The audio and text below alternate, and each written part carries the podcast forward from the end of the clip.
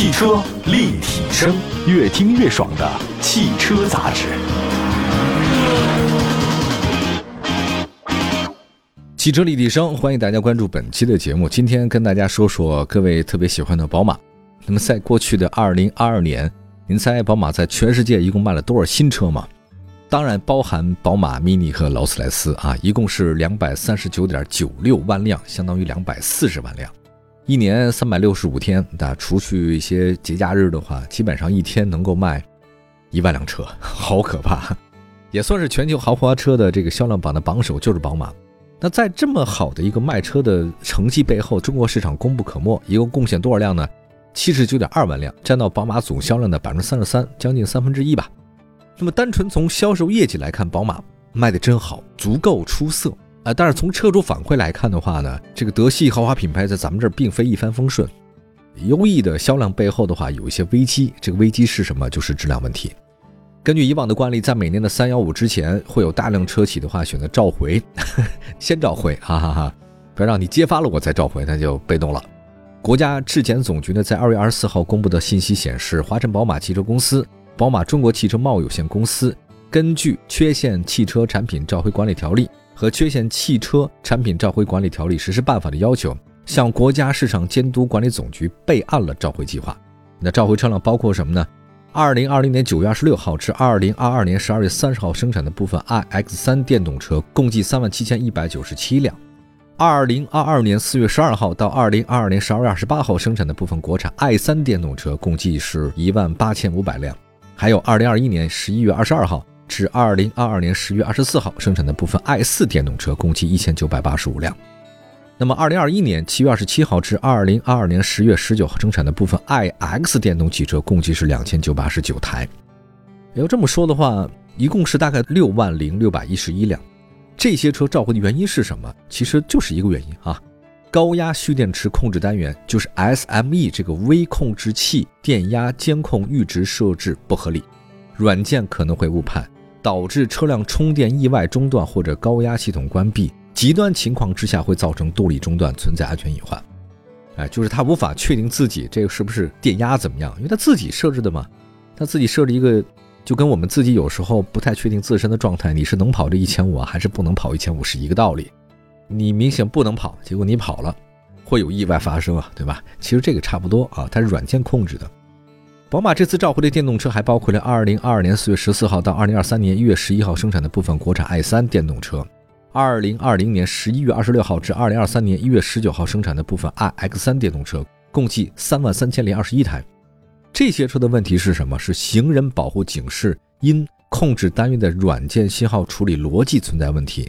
可能导致车辆在低速行驶或者倒车时无法发出外部行人保护警示音，增加了行人受伤的风险。因为你本来它有这个功能，我倒车的时候，比如说请注意倒车，请注意倒车，结果它不显示啊，你也听不见就撞了，所以这个是安全隐患哈。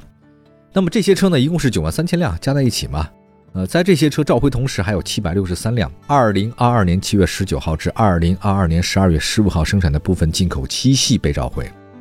是什么原因呢？是由于前排乘客座椅模块控制单元的软件问题，可能无法识别座椅的正确位置，导致前排乘客的安全气囊不能用，存在安全隐患。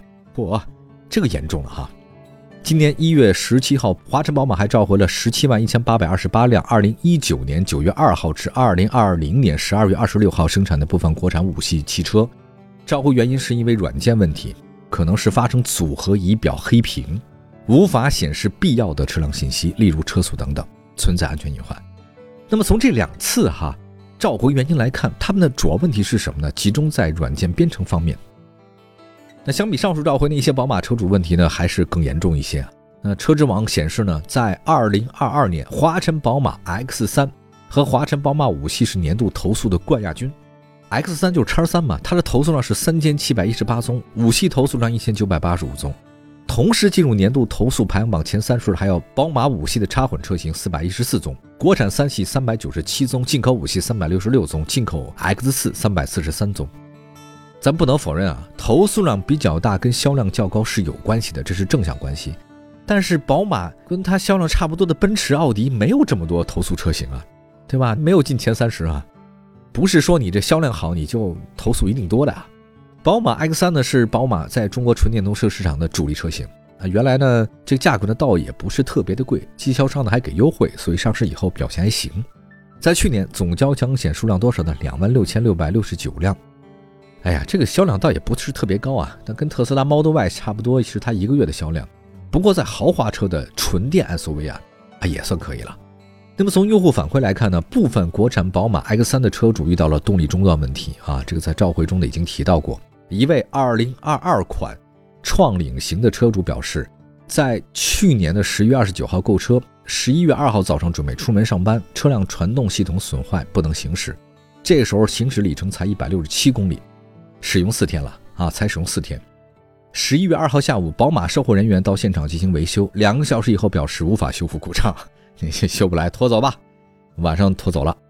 十一月五号，售后人员说故障，哎，修好了，是软件版本问题。哎，但是车主呢怀疑啊，你说你刚出厂的新车，软件版本应该是最新的呀，你要是软件问题，当时就能恢复啊，而不是四天后才恢复啊。同时，车主也说，同类型的故障网上多次出现，都是更换了车辆电池或电机才修复的。所以你这是不是骗我呀？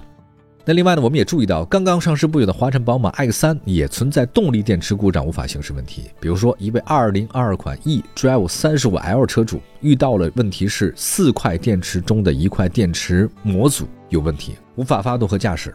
还有一位2022款 eDrive 35L 的车主遇到了动力电池故障，导致传动系统报警。车主怎么说呢？他说，这车呀从中午静止停到下午四点半。上车以后呢，就没法启动了。提示的是传动系统故障，没法开空调，没法挂挡。叫拖车救援进场检查后呢，宝马工作人员说，您得换三号、四号的电池模组，需要更换原因呢是跟热管理有关啊，那就是没过关嘛，热管理嘛。哎，你说这个购车时，他们说经销商库存现车提供已经提前这个换过电池和没有换过电池的全新车，价差呢是在两万左右。那么这位车主选择是没有换电池的现车。行驶两千三百八十四公里后，你却发生故障，要换电池，哎，这怎么说呢？对吧？还有上述问题，宝马纯电动车车主投诉车辆巡航里程不准啊，这个当然一直别的车也有啊哈。那么对于官方公布的续航里程，我觉得大家两说吧啊，有点像咱们燃油的那个官方消耗实际消耗，那差别太大了。别信那个官方消耗的，一点用都没有，对吧？那么相比这两款电动车遇到了问题。宝马燃油车遇到问题，更应该重视。虽然近几年大家都知道新能源车越来越火嘛，但是燃油车还是基础嘛。宝马燃油车一直卖的都不错，但是去年是因为与宣传不符呢，也进入投诉排行榜了。这什么原因呢？他投诉问题是车机 ID7 系统功能与宣传不符。其实早在去年三月份，就三百多位宝马车主联合声明啊，说他们购买的2020款的宝马五系 630i。二零款、二一款 X 三的配件，二零款、二一款的叉三的配套的车机系统，缺少车主手册中描述的远程升级 OTA，这没有，语音控制也没有。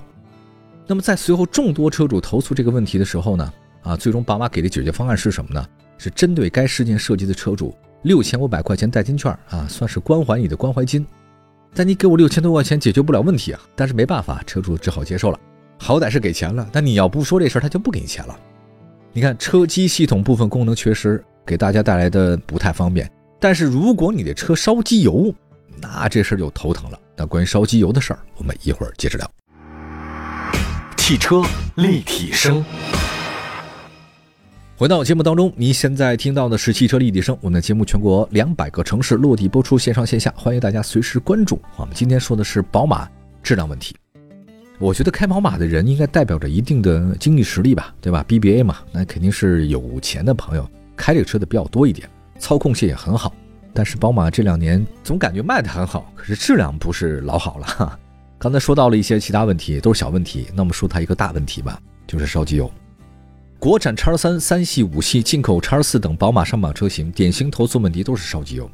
事实上，早在2021年，宝马三系就因为发动机烧机油被投诉。但在随后的两年，这个问题没得到解决。即便是在今天，也有这事儿。车质网二零二三年二月投诉榜单当中，华晨宝马叉三排名第一，华晨宝马五系排名第六。他们的问题都是跟发动机有关。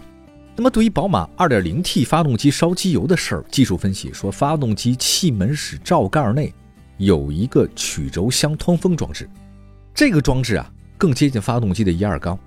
那如果一二缸的火花塞比三四缸颜色深或者潮湿，这是正常现象。那么如果一二缸的火花塞存在大量机油，可能跟曲轴箱的一个通风装置外壳开了有关，您得到店检查才能判定。还有民间相关从业人员在拆解宝马的发动机之后，哎，发现之所以频繁烧机油，主要是因为发动机原厂配备的油气分离器有设计缺陷。这个油气分离器啊，它本身就跟迷宫似的，本身分离效率就低，导致曲轴通风箱的机油蒸汽它没法回到那个机油系统当中去。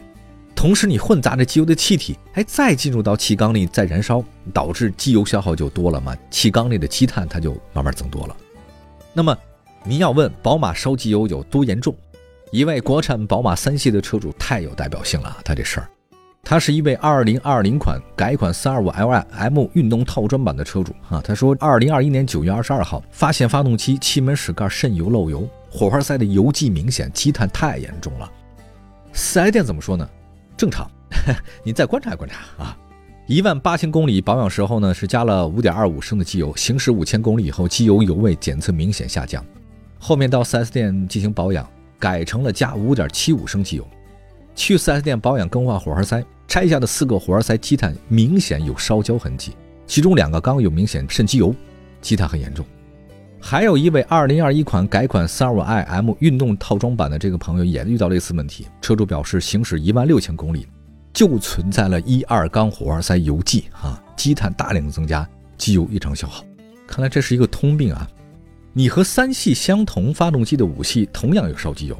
一位2022款 530Ly 尊享型 M 运动套装的这种车主表示，他说他的车呢是去年三月出厂，已经是新的气门室盖了，结果九千五百公里时候首保发现一二缸火花塞有油迹，黑色包浆，一二缸内的积碳很严重。哎，这积碳严重是个问题，油耗就高了嘛，机油消耗太大。这个国产叉五呢是华晨宝马旗舰车，上市以后表现不错啊，卖的很好，但是也有车主说遇到了打方向异响。